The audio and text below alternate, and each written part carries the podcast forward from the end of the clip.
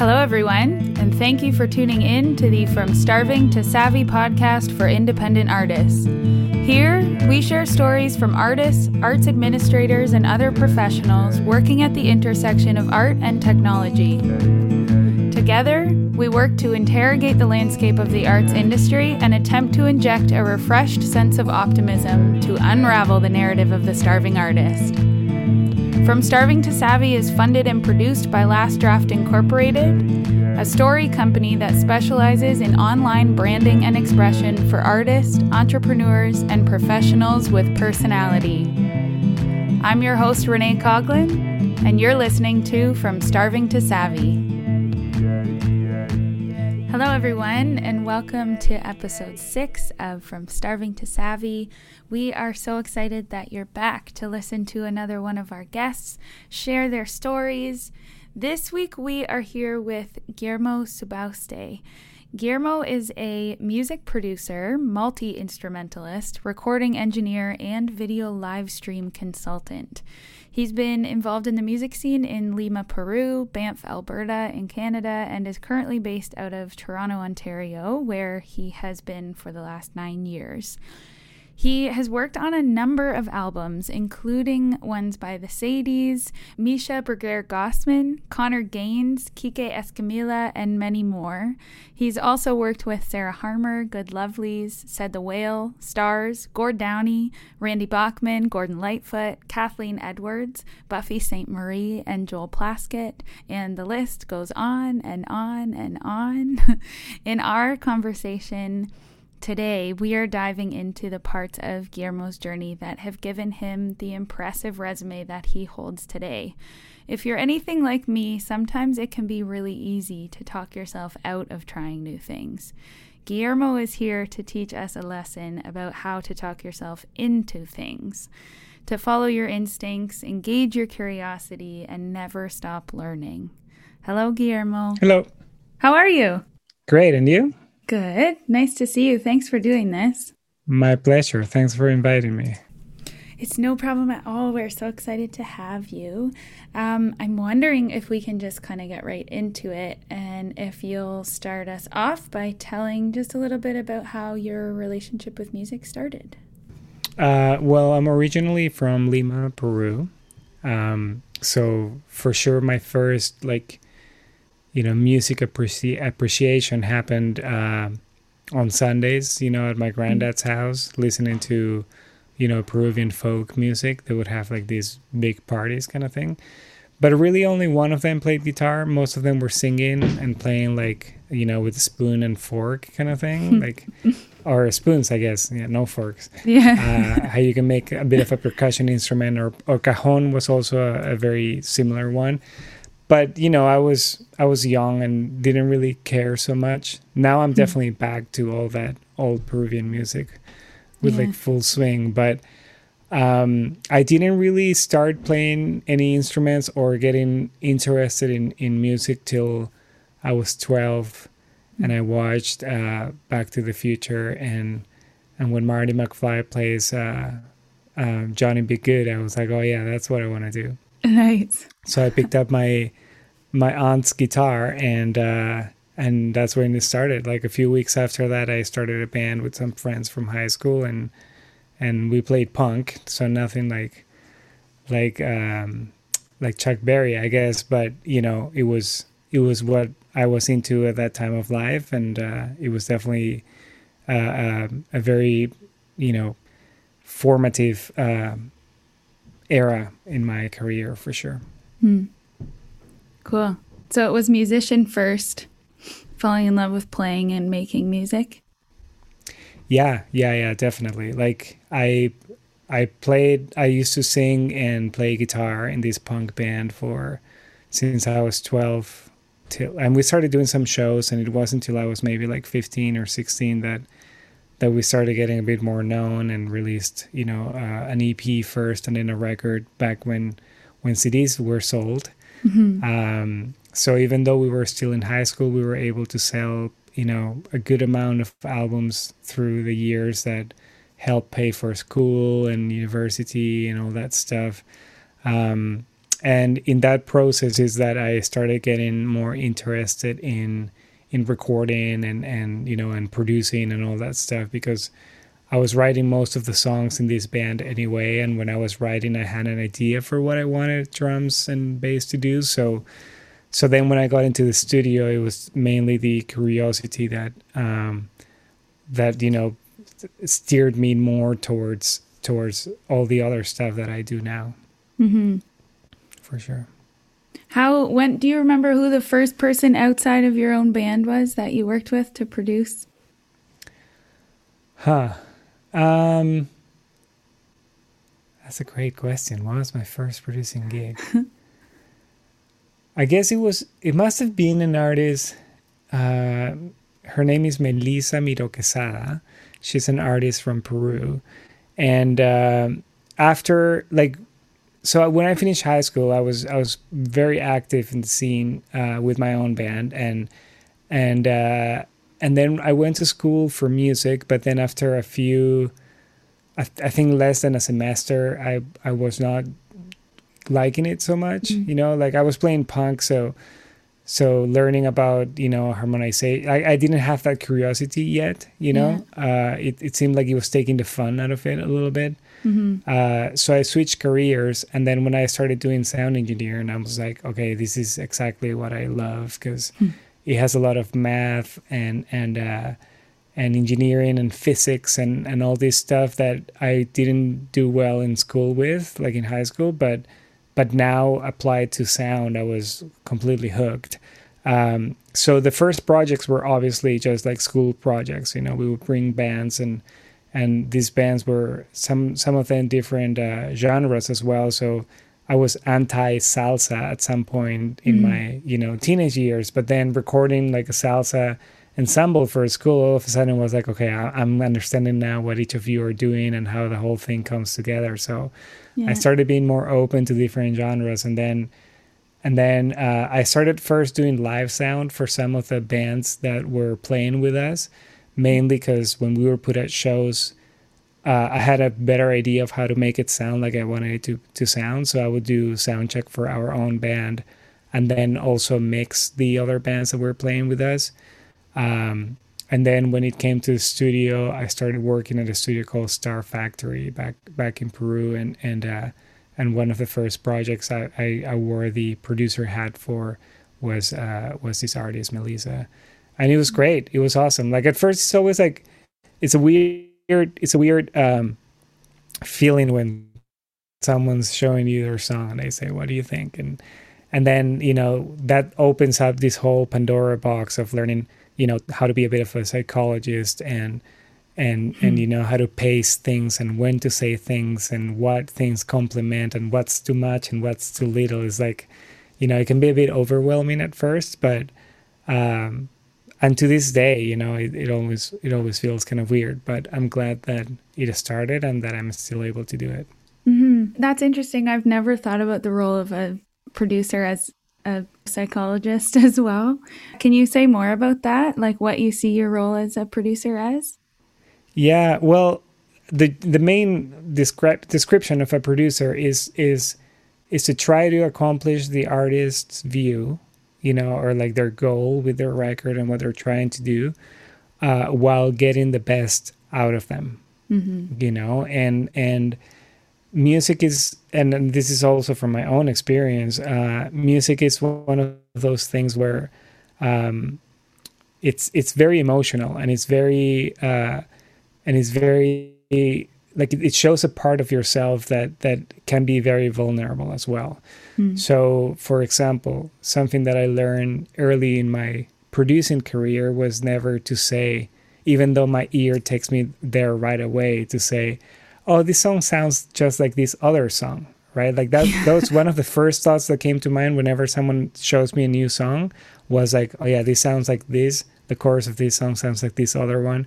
And in my head in my you know young head uh, it was almost like I wanted to to be like I wanted people to know that I had realized that and and that in a way it would be like oh yeah thanks for noticing that but then later on I realized that well that's actually making now making them feel now insecure and doubting every decision that they're making for example oh, you know yeah uh, maybe they didn't realize that that song was similar to this other song, and now Yeah. now you've completely destroyed their world. You know. yeah. Um, and uh, and also one of the advantages in my case at least from playing different instruments is that when you're working with a band especially it's a bit harder because because each player has their own personality you know and and obviously these are generalizations but but most drummers are going to have certain certain things so you need to know how to address those drummers you know like for Yeah. example um, the hi-hat is an instrument that bleeds into most microphones. So if the drummer is really heavy hitting the hi-hat you know as a mixing engineer in this case that you're going to have to fix a lot of that. But if you tell them to play quieter 70% of them are going to be offended.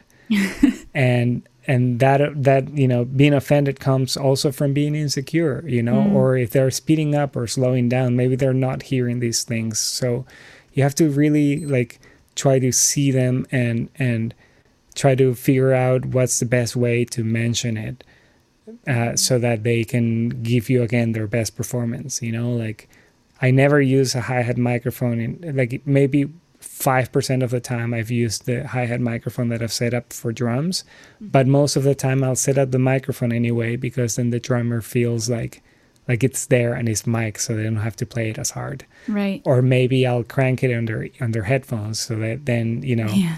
you sort of it's a bit like manipulation but not for your own satisfaction but so that the project gets to where it needs to get you know? Bass players are going to have different different attitudes as well and and the most vulnerable of all is always the singer.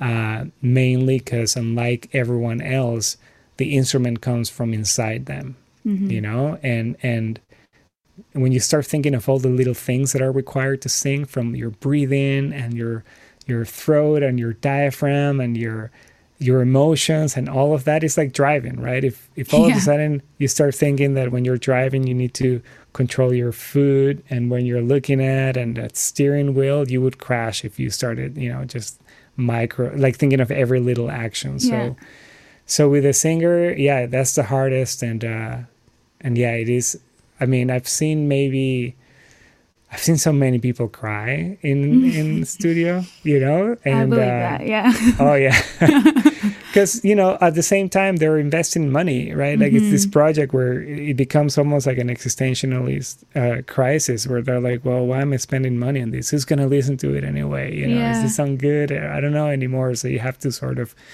you know encourage them um, to yeah to try to get try to and give them encourage them and give them perspective or or Mm-hmm. bring their perspective back i guess the thing that that got them started in this uh, and and made them think that it was a good idea to put out a record for example Mm-hmm.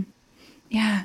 How how long would you say, or how many groups or bands or individuals did you have to work with before you started to kind of pick up all of these little uh, nuances, like how to adjust microphones? And I feel like that's something learned over time. Maybe some people would go into producing and think they'd have all these things right off the bat, but sometimes it's helpful to hear about people's journeys too and how like how did you actually come to know these things Right. Well, you know, obviously, a lot of it comes from from studying and curiosity, right, uh, and experimenting as well. Because you can you can you can look at books and you can like learn all the theory, and if you don't apply it, then it doesn't mean anything. So it's a combination of of gathering information, of having mentors as well. That's super important. I, I, I've had a, f- a couple of them very instrumental in my career. Um, and the other one is yeah it's just experience and time you know because obviously once i finished school i knew everything and I, or so i thought you know Yeah. but then then i got a scholarship to go to the banff center where i spent a couple of years working with other people that were around my same age but unlike me they had studied some tonmeister program in in berlin and they came from classical music and jazz so they could sight read like it was no one's business Right. and and and so i felt very inadequate and um but later on, you realize that all of them felt that way, regardless of what their experience was, you know? Um, and as for the microphones, the Banff Center was very instrumental for that as well, because they would just give us the keys to the studio and they would say, you know, there's a hundred musicians here and the studio is free. Mm. Uh, so just you know find a project that you want to do and then experiment. The only stipulation was that they couldn't use these recordings for any commercial purposes. Okay. Uh, but then that was even better because it meant that we could experiment without the pressure of like you know we're on studio time or you know um, this record needs to make it because you know if not then my career is over or whatever. So yeah. you know we could like set up a speaker in the mountain and a microphone on the other side like just crazy stuff And now i think now if someone says let's do that like they would have to have a good budget because Yeah. you know it's like okay but we need to finish this record at some point you know Yeah. um, but that was very important and uh, and yeah like i said experience because you you mic the you mic a drum kit for example which is one of the hardest instruments to mic just because of how many mics you need to use Mhm. and through mixing them and then comparing them to other recordings you start realizing what things you could have done differently in order to get them better so um, when i worked at revolution recording for example in 2014 this is a studio where all of a sudden all the different plugins that i was using throughout my career that were emulating analog gear this is the place where they had all those things Hmm. the the real ones right like it was a dream to to work at a space that had so many toys. Um, and when I started working there, I might have not been able to right away tell the difference between the sound of a snare coming through the Neve console and another one going through the SSL. But again, through the years working there, you start developing uh, what I call is like this this like like sonic memories, basically. You know, Mm. where then you hear someone singing and you're like okay this person's voice is a bit harsh. So i know that if i use this this and this other microphone i'm going to have to de-ess it a lot. I'm going to have to do a lot of treatment to reduce all the harshness that i'm getting through it. So Right. i'm going to use this other microphone which i know is darker and it's going to work out well for that for example you know? So Yeah. it's it's yeah it's experience. It's, it's trial and error. So when i moved to toronto i um i had been recording and making records and all that stuff but obviously there were some months that were kind of slow. And uh and what i would do in the in that time is download um multi-track sessions which are available online from different sources and then just mix them so that whenever i was working with someone i'm not learning on their dime basically you know? Right. Uh, but again, I could see like, oh yeah, I know how to EQ a kick. I know how to EQ a snare. I know how, where how to get levels for things. But but that finesse thing, you know, you need to you need to practice it. It's the same as it's the same as cooking. You know, uh, Yeah. you can learn all the recipes, but you have to develop that taste so that when you taste something, you can figure out if it needs more lime or Hmm. or pepper or like what kind of spice is gonna get the result that you're trying to get to. Right. That's such a good analogy. I like that. Oh yeah, I remember when I because I also taught uh, Mm. at Recording Arts Canada when I first moved to Toronto, and uh, when people one of the things they ask the most is uh, is what's mastering, right? Because they you talk about recording and you talk about all that stuff, and and the best analogy I came up with with that also had to do with cooking, where pre-production, which is vital to any project, Mhm. uh, would be the harvesting of ingredients. You know, you can't cook uh, a you know a, an incredible meal with crappy produce, and and that you need good Yeah. ingredients first of all. Um, then the recording is the chopping and the cooking and all that stuff. Um, the mixing is the actual moment of mixing all the ingredients and getting them to where they want, and then the mastering is the plating of the um, of the dish Nice. Right? I can give you an, anything in a bowl and it'll it'll taste amazing, but Yeah. if I put it on a plate and make sure that the edges are clean and combine the colors and do these things so that when I present it to you, first you look at it and you're like, oh, that looks amazing, and then you so it's a Yeah. full experience and and that's what mastering does. You know, it's the last stage to present that to the to the uh, audience. Love it. It's perfect. It's the garnish. yeah, exactly. It's the garnish.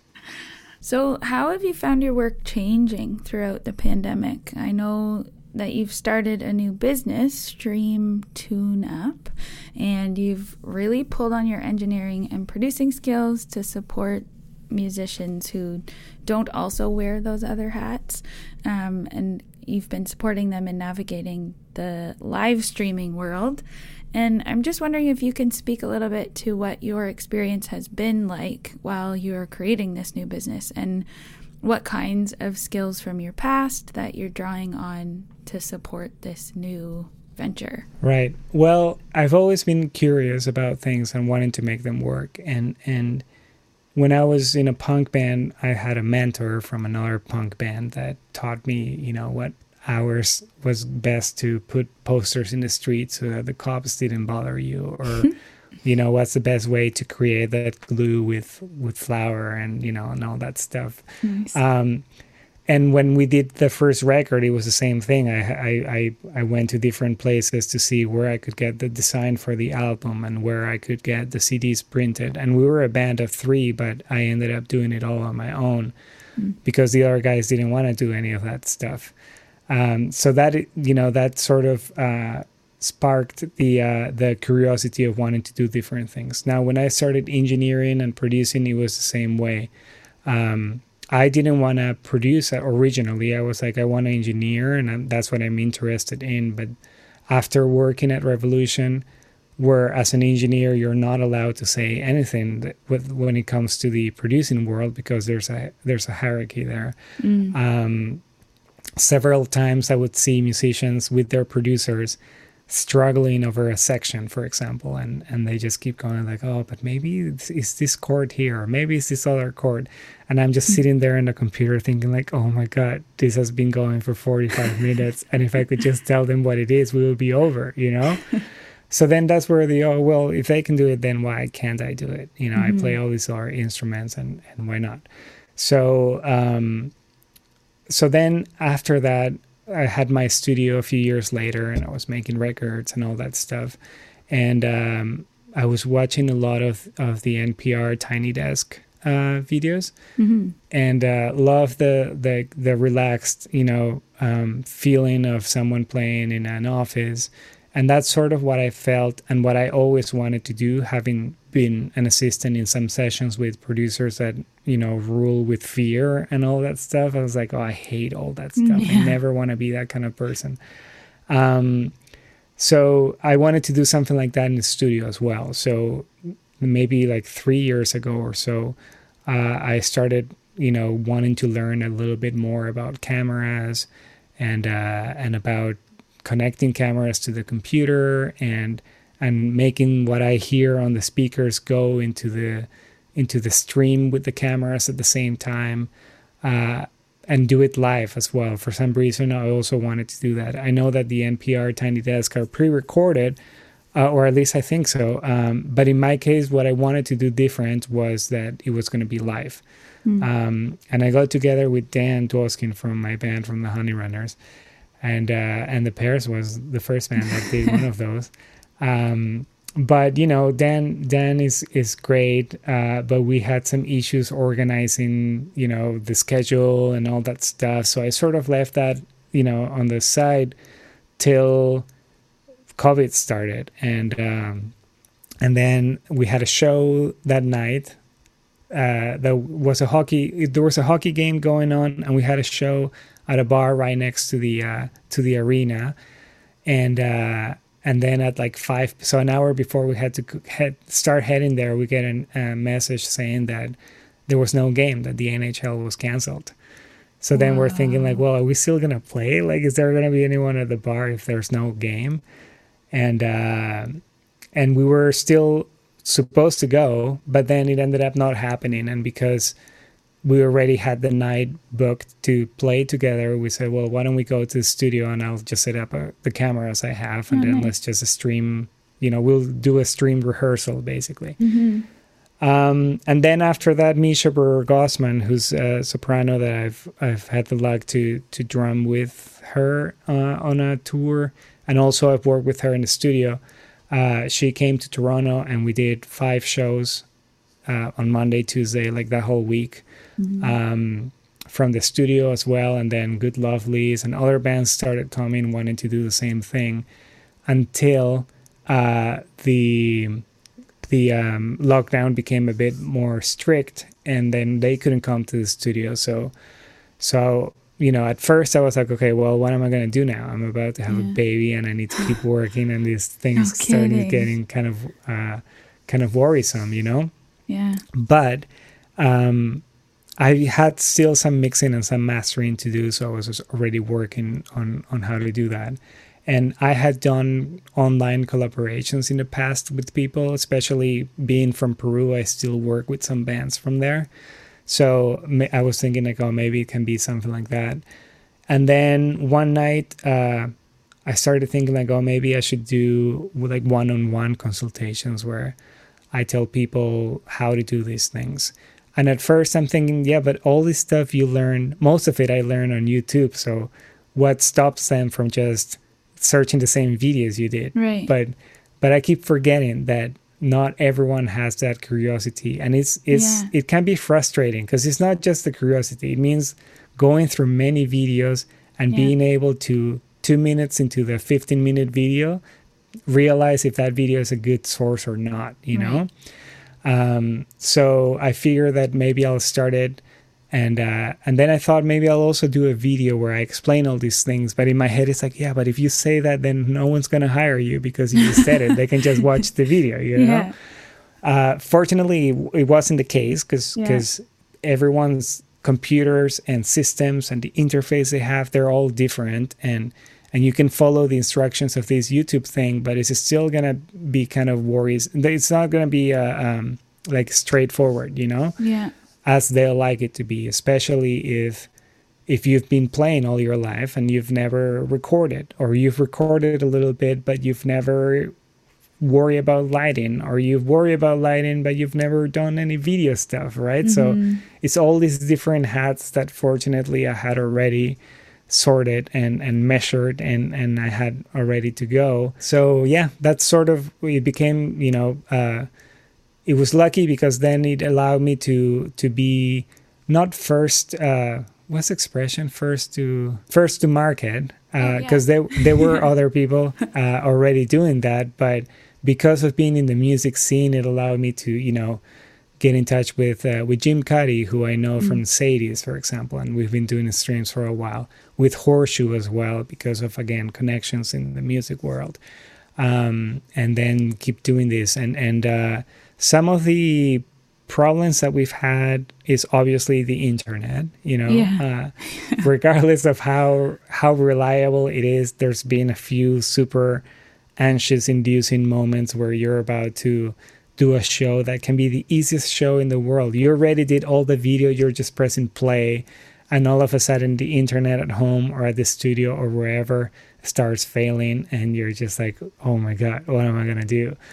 Or um, or even YouTube. Like YouTube was down for a couple of days a few months ago, and wow. not down, but like it was acting up. Yeah. And we had to do a video, and it what there was nothing we could do. It's just that that day just happened, you know. Yeah uh, and also the patience because um, it is a bit like IT, you yeah. know, uh, and where you're working with people and and uh, and a lot of them start with "I'm so sorry, I've never used this before," like, yeah. you know, and they're so apologetic the whole time, and so you have to wear the psychologist producer side of things yeah. where you're like, "Don't worry, it's all gonna be okay," yeah. and then walk through the different things that you're doing and explain to them and hope that you know they get interested enough to actually interiorize it and and learn it because mm-hmm. i can mm-hmm. i can teach you how to do it but until you actually understand it enough that you can teach it you're not going to be able to troubleshoot it if something went went wrong yeah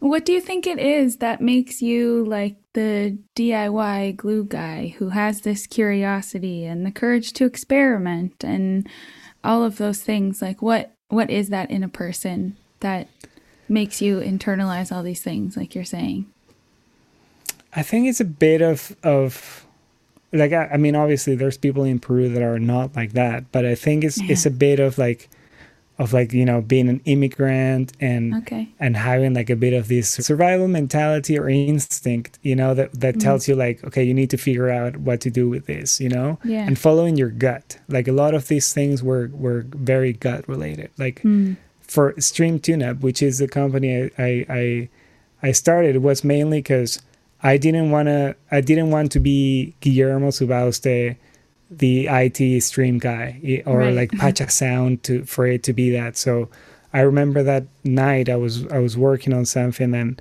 and all of a sudden in my head I'm like I need to create a website right now. And I had this like impending doom of like if I don't do it tonight, someone else is going to do it tomorrow and then you're done, you know? so that night I went to Wix and started creating a website and created a logo and I was like, yeah, I have to have all this ready so I can announce it tonight that this is what's starting. Yeah. Um, so I think yeah, I think it's a bit of uh, of OCD and uh, and just like the survival thing uh, paired with maybe my dad never actually answering questions that I had okay. curiosity wise when yeah. I was young. Not because he was mean, but because he wanted me to look it up. And this yeah. is before the internet, right? right? But if I ask like, you know, why is the uh, sky blue or whatever? He's like, well, we have encycl- encyclopedias at home, so look it up and then tell me, you know? Yeah. So that sort of got it started. Uh, and then, yeah, I don't know, just like all these different things through my life that, that made, made this curiosity happen. And, and, uh, yeah including with instruments so i'm not a mas i'm a master of none basically hmm. you know i'm not a great anything um, mixing might be like the the the best thing the mo- most expert thing i can do but yeah. everything else i just do enough to understand it and and i'm not a virtuoso on any of them but i think that it, it just happened that in this era and especially with with the pandemic that sort of was required. You know, mm-hmm. I, at first I felt again very oh, and also imposter syndrome and all that stuff. Yeah. Um, but I remember feeling really inadequate again from not knowing that much about video and and and all these things until I did some live streams with people that were working in broadcast for all their lives and then something would fail with their internet connections mm-hmm. or with the RTMP or with these other things that I did know about Mm-hmm. Um, so in the sound part, obviously that's that's my strongest uh, side. But again, the combination of all those things plus having worked on PCs and Macs at the same time, and yeah. you know, like it became kind of what allowed me to to have a pretty successful year regardless of the pandemic. Yeah, it's really interesting to hear you talk about things like imposter syndrome and how you've been or you've really seemed to harness this lifelong curiosity that keeps you moving and trying new things within the industry. And I'm wondering how you see that approach as differing from someone who decides to stick in one lane and master one instrument or one particular space within the industry. Well, like I'm not against people, you know, becoming experts in one thing. Like for yeah. sure, I I I take advantage of them in a good mm-hmm. way. Like we work yeah. together uh, all the time because it's definitely necessary. Um, but I think in my head, yeah, it's just I don't know. Like it might it might come even from like previous trauma. I don't know. I might be like scared of like of like you know being lied to or like being uh, blindsided about something, mm-hmm. you know. So I'm like hyper aware of of of things that are happening, and I don't want to be surprised. So so even when I go on tours, for example, uh, my bandmates always consider me to be super pessimist about things, but mm-hmm. I don't see it that way because um, I've been on the road a lot, especially with Sadies, and I've seen things go wrong so yeah. then all these things that go wrong become experience. So then I'm going to think about all those things ahead of time and mm-hmm. I'm going to have already a plan where like I almost want the problems to come to me because I have solutions to them, you know, and I want to yeah. I want to find those solutions. Um so knowing more things about everything allows you to have more solutions for those things, you know. Mm-hmm. So my work's never pretty uh, in the sense that you know I, am like my whole cable management might be awful, mm. uh, and I'm sure that a lot of people could do way better, but I get it to work on time, and yeah. and you know, so it's more of, of that of that thing, and that might come also from from touring in Peru, you know, where mm-hmm. sometimes mm-hmm. um, you touch the board and you get you get shocked from it, you know, but like yeah. not not static shot but yeah. actually like electricity. Yeah.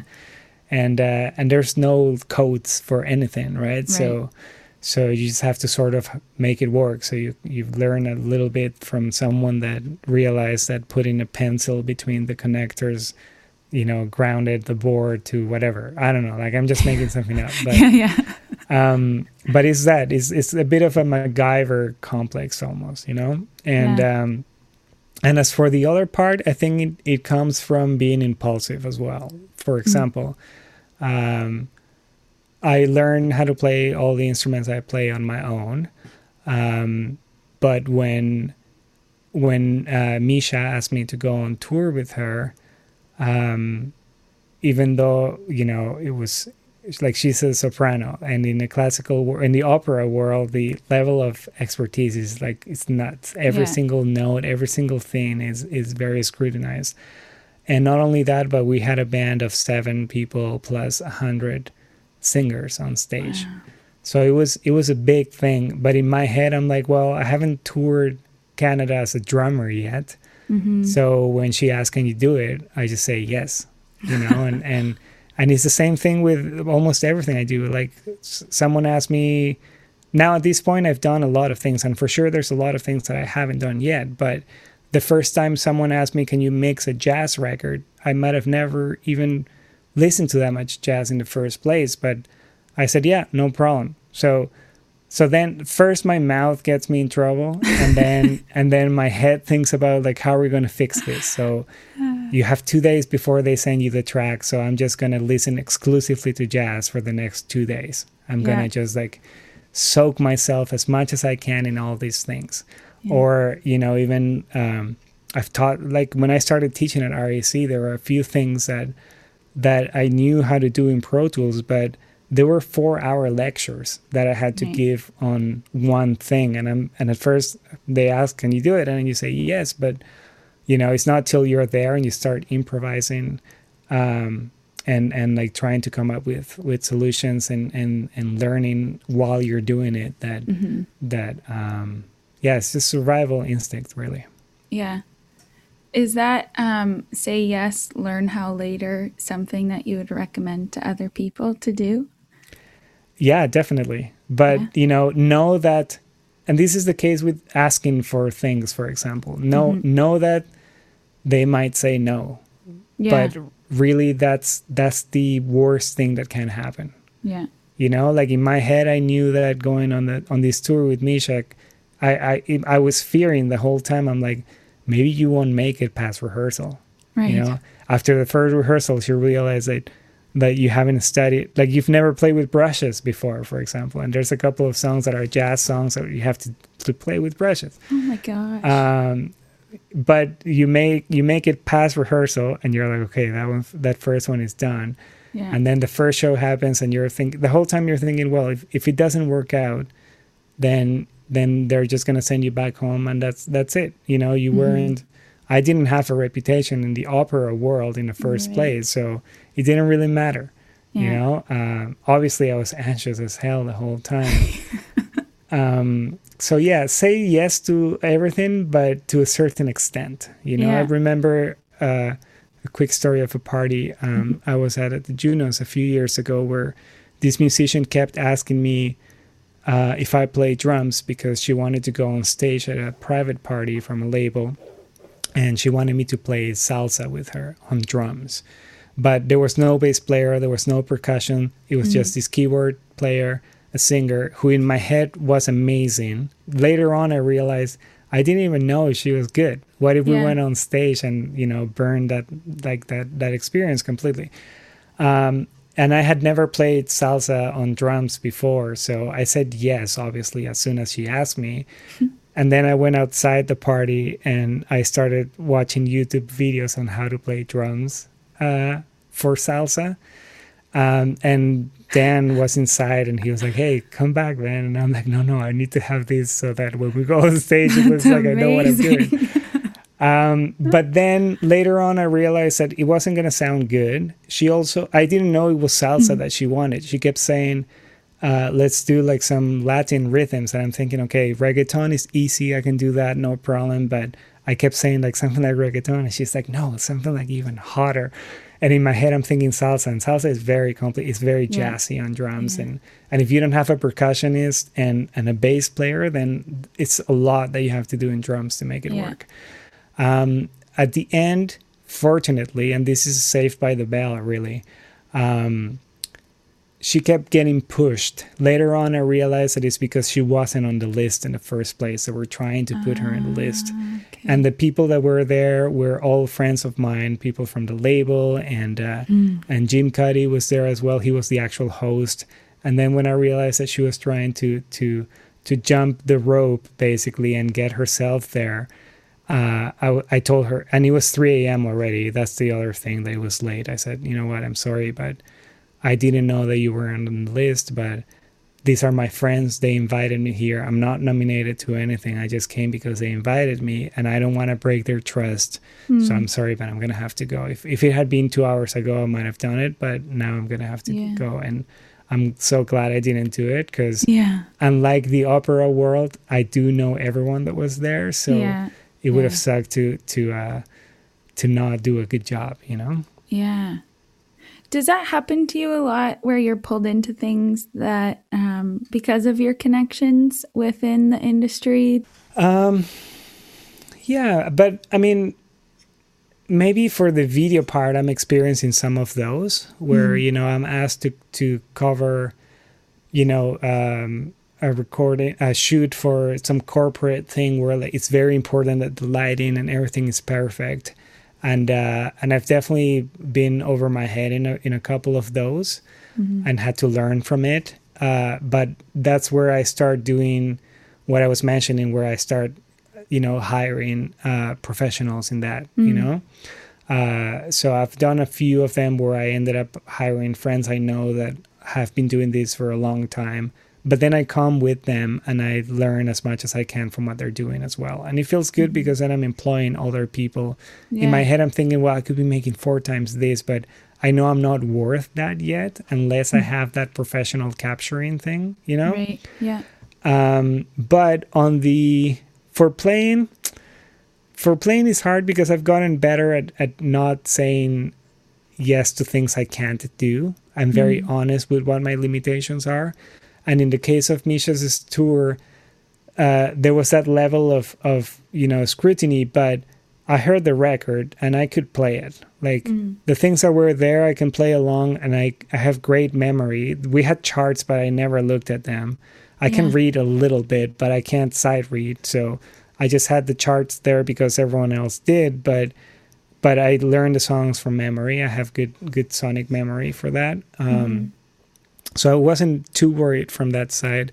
And from the sound perspective, I'm not really scared of anything else anymore. Like, you know, if if uh, if Aerosmith came tomorrow and said, "Hey, we're gonna make a new record. We want you to engineer it," I would be like, "Great," and I wouldn't lose any sleep about it because nice. I feel pretty pretty comfortable going to the studio and making sure that I'm gonna get good sounds, uh, regardless of what the level of that is. You know. Mm-hmm. Do you remember getting to that comfort level? Like, do you remember feeling a particular switch, or do you think it was gradual? Um, it was gradual, but also it happened when I was working at Revolution. Okay. Mainly because before I could do a lot of things in a computer, you know, but uh, if they asked me to do the session to tape, I would I would be incredibly nervous because I hadn't worked with tape that much. Mm-hmm. But I knew how complicated it could be, for example, mm-hmm. or things like uh, in Studio B they have an SSL board, and and SSL boards are from the 80s, and you program them with floppy disks, and you have to like put, you know, like enter codes in order to change the automate like things that in the computer yeah. you do with one click it requires you a lot more understanding of them.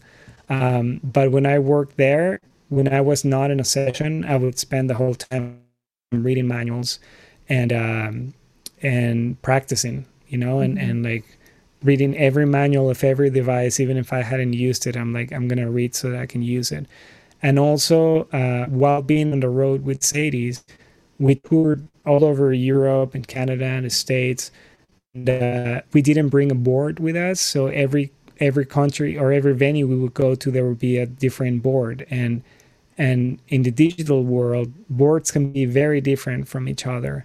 Mm-hmm. Um, so I would always ask the manager to, when they're doing the advancing for the show, to get me the exact model of everything they had. And then if it was something I hadn't used, then my time on the plane or in the van, I would be reading the manual of it.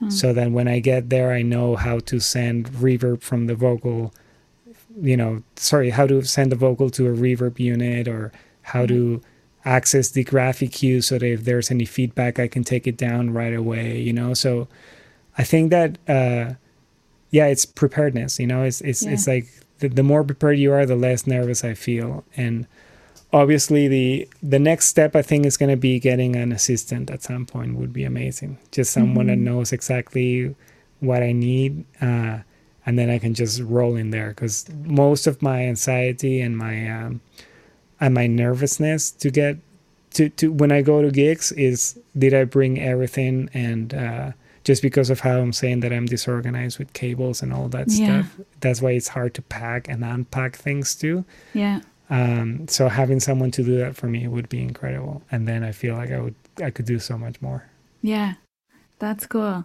that's mm-hmm. good well one day and then we'll One see day. your name in even more places than we already do. that would be great. yeah. Okay. So I have a list of four more questions that I just want to kind of fire off to you as rapid fire questions. Is that cool? Sounds good. Okay. So the first is What are your personal feelings on how technology is impacting and evolving the music space? Um, I think it's definitely helping people create more.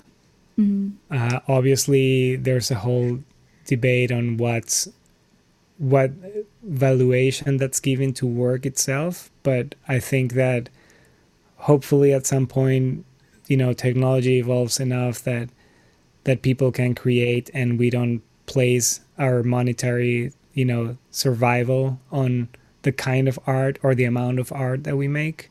Mm-hmm. Uh, tools are definitely accessible now, and everyone can make a hit song uh, in their basement.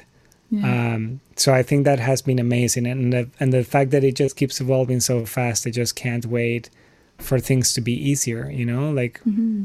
if if you can just sort of kind of like a minority report just make something that way it would be amazing you know yeah the speed with which this stuff continues to evolve is both exciting and a little bit frightening. Um, I always wonder if we leave ourselves enough time and space to consider the ethics behind these kinds of decisions, and if we move too fast, what will we miss? Um, or what will this speed and efficiency and new ways to create come at the expense of? but that could be another conversation for another day. Um, for now, what is different and innovative about what you offer to artists, live streamers, or other industry personnel that you work with? The plurality of it, I guess. You know, mm. the the fact that you're getting someone that that is an expert in sound and that understands how to behave themselves in a session Mm-hmm. You know, which which is it's weird clashes sometimes when you get people that are in the theater world and have never mm-hmm. been in a studio, for example. You know, like I've been able to observe how these things work and to learn how to do them. So so that's sort of what they're getting. They're getting someone that that is gonna have your back, basically. Yeah. You know, that understands that it's important that the show happens on time, that it looks the best it can look and that it sounds the best it can sound.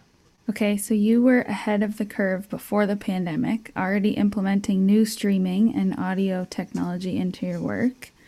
What kinds of tools have you adopted and learned over the past year? Um, well, I now have two computers. Okay. Um, I have a Windows computer and a Mac computer, and my my office has like five screens. And I think that some of the things, one of the most important things that actually not even technology related is is ergonomics. Mm. You know, after the first few months, I really started um, having almost it was not carpal tunnel, but I was really hurting my wrist from working from home just because I was using the table we had there and the chair was higher and you know I had to edit this project that took me about 100 hours to finish and I had to do it in a, about a week and a half. So I was clicking a lot. Yeah. and uh and now like it's like you know getting these like monitor stands so that you can move them around and have them exactly where you want. And and these like you know Herman Miller chair that you know is nine hundred dollars and at some point you think like I'm not gonna spend nine hundred dollars in a chair. But you know after you tried a few then you realize how important it is to be comfortable and Yeah. and ergonomic so that when you're if you have to access something repeatedly it's available and it's at a good site level and and all that stuff. Um also streaming software like obs and wirecast uh, are other programs that I've, I've gotten uh, really used to using now and, and have been incredibly useful. Um, DaVinci Resolve is another one that, that's for editing video as well. Um, and this comes from before, but also making sure that you have a very organized backup system where Mm. you can access things that you've been doing because if you're putting everything on your desktop uh, and you're doing what I'm doing, it would just it, you wouldn't be able to see the actual wallpaper. Yeah. yeah. This is good advice. I don't want you to ever see my desktop. Um, so, how do you think the intersection of music and technology will evolve over the next, let's say, five to 10 years? Well, I mean, I know that there's a lot of people that feel very differently with regards to this, but I am uh, I love the idea of AI Mm. in the sense of like being able to enhance what we are as humans and how we create. You know, we can definitely think a lot faster than we can that we can write with a pen and we can think faster than we can type even though it's faster than that. So I still sometimes feel um, not intolerant, but impatient with uh, with how slow things are. You know, like Yeah. like opening a session in Pro Tools. Like the reason why I'm so fast with shortcuts and all that stuff is because I hate waiting, and I still find it, you know, like I don't like it. Um, yeah. and same thing with instruments, for example. Like right now, I have it so that my drums are set up and I can just sit there and hit record. Same thing with the bass and the guitar because every time I had to start setting up something to get to it, by the time I'm ready, I'm not inspired anymore. You know, it's wow. it's done. So um, also, I have I have I have this thing called Meniere's, which is a syndrome that that causes vertigo and can cause hearing damage as well. I'm I'm feeling great now. Um, it's incurable, but I've been able to manage the symptoms and I've been doing great these these past few months. But because of it, is one of the, also the other reasons that I started getting more into video. Just you know, in my pessimistic view of like, well, what if I lose my hearing? Then I'm Oh, gonna be able to do this other thing, you know. Um, so in my head, the idea of of having AI eh, or like for technology to advance enough that instead of using my ears or my eyes, I can some, somehow be connected to the computer right away and and you know overcome all these things without the fear of that physical human Right. nature failing. Uh, I'm all for it. Like if someone says like, "Hey, we've made this chip. It allows you to connect to a computer and it reads your brain waves," I'm like one of the first that's gonna sign up. Really? sure. Yeah. no absolutely. concerns. No. Wow. okay, that's great. We could get together and talk about that on its Sure. own for a whole other hour. Absolutely. Well, a friend of mine uh, who is also a sound technician, he uh, he's in the same boat, but in his case, Mm. it's because he has uh, he has epilepsy. He suffers from epilepsy. So Okay. in his head, it's like you know, if, if I can, if there's something that can stop this like electrical, you know, you know, haywire to happen every now and then on my brain, then I'm all for it. So I think that yeah. for a lot of people that have things that sort of, you know, ha- make them have a bit of fear of what could happen Mhm. health wise, uh, I think they're all for it. You know. Yeah. Yeah. I can get behind that. AI that enhances our humanity, that that's okay with me. where we're we're already it with our phones and everything. You know. Yeah. Like it's it's already sort of connected. It just needs this extra step of like actually putting it inside of you. Another friend of Mm. mine has a magnet inside inside her finger uh, Okay. with this thing called biohacking. Um, and what it does is that it allows her to do things like be a stud finder or like grab Wow. a cable and and know if that if there's electricity going through that cable because she feels it on her finger you know oh my gosh. yeah What does she do that she that she uses that so frequently? she's a sound technician as well okay. yeah she worked she used to work at the mod club in toronto Wow. That's cool. Yeah, and I'm like so much in the world of, yeah, I got a comfy chair. That's good. That'll like work with my body, make my day go easier. You guys have magnets and chips in your brains. oh yeah it's It's great. Well, that's cool. Guillermo, it's great to talk to you. I'm uh I'm super excited to see what you are curious about next because I feel like you'll follow the curiosity and keep doing stuff. So it's exciting to watch your work and see everything you're doing. Thank you so much Yeah, thanks for being part of this. oh it's my pleasure and thank you for doing this that's something that i haven't gotten into yet but maybe at some point Yeah. i'll have a podcast too There you go. the curiosity is sparked. It's only a matter of time. yeah it is only a matter of time That wraps up this week's episode of From Starving to Savvy. Myself, along with the whole team at Last Draft, extend our most sincere gratitude to each of you for tuning in and giving your ears, your hearts, and your time to learning more about our guests and their unique stories and experiences. Once again, this podcast is brought to you by Last Draft, an ethical, engaging, and human story company with a mission to authentically amplify the stories of those they work with. Team at Last Draft thrives on real connections, empowering stories, and authentic voices. If you are an artist or entrepreneur looking to start telling your story, Last Draft offers support through evocative written content, exciting virtual events, personal email campaigns, and more. To get in touch with a team member at Last Draft, please visit www.lastdraft.ca. Again, we extend our deepest thanks to each of you for tuning in and hope you'll be back for future episodes.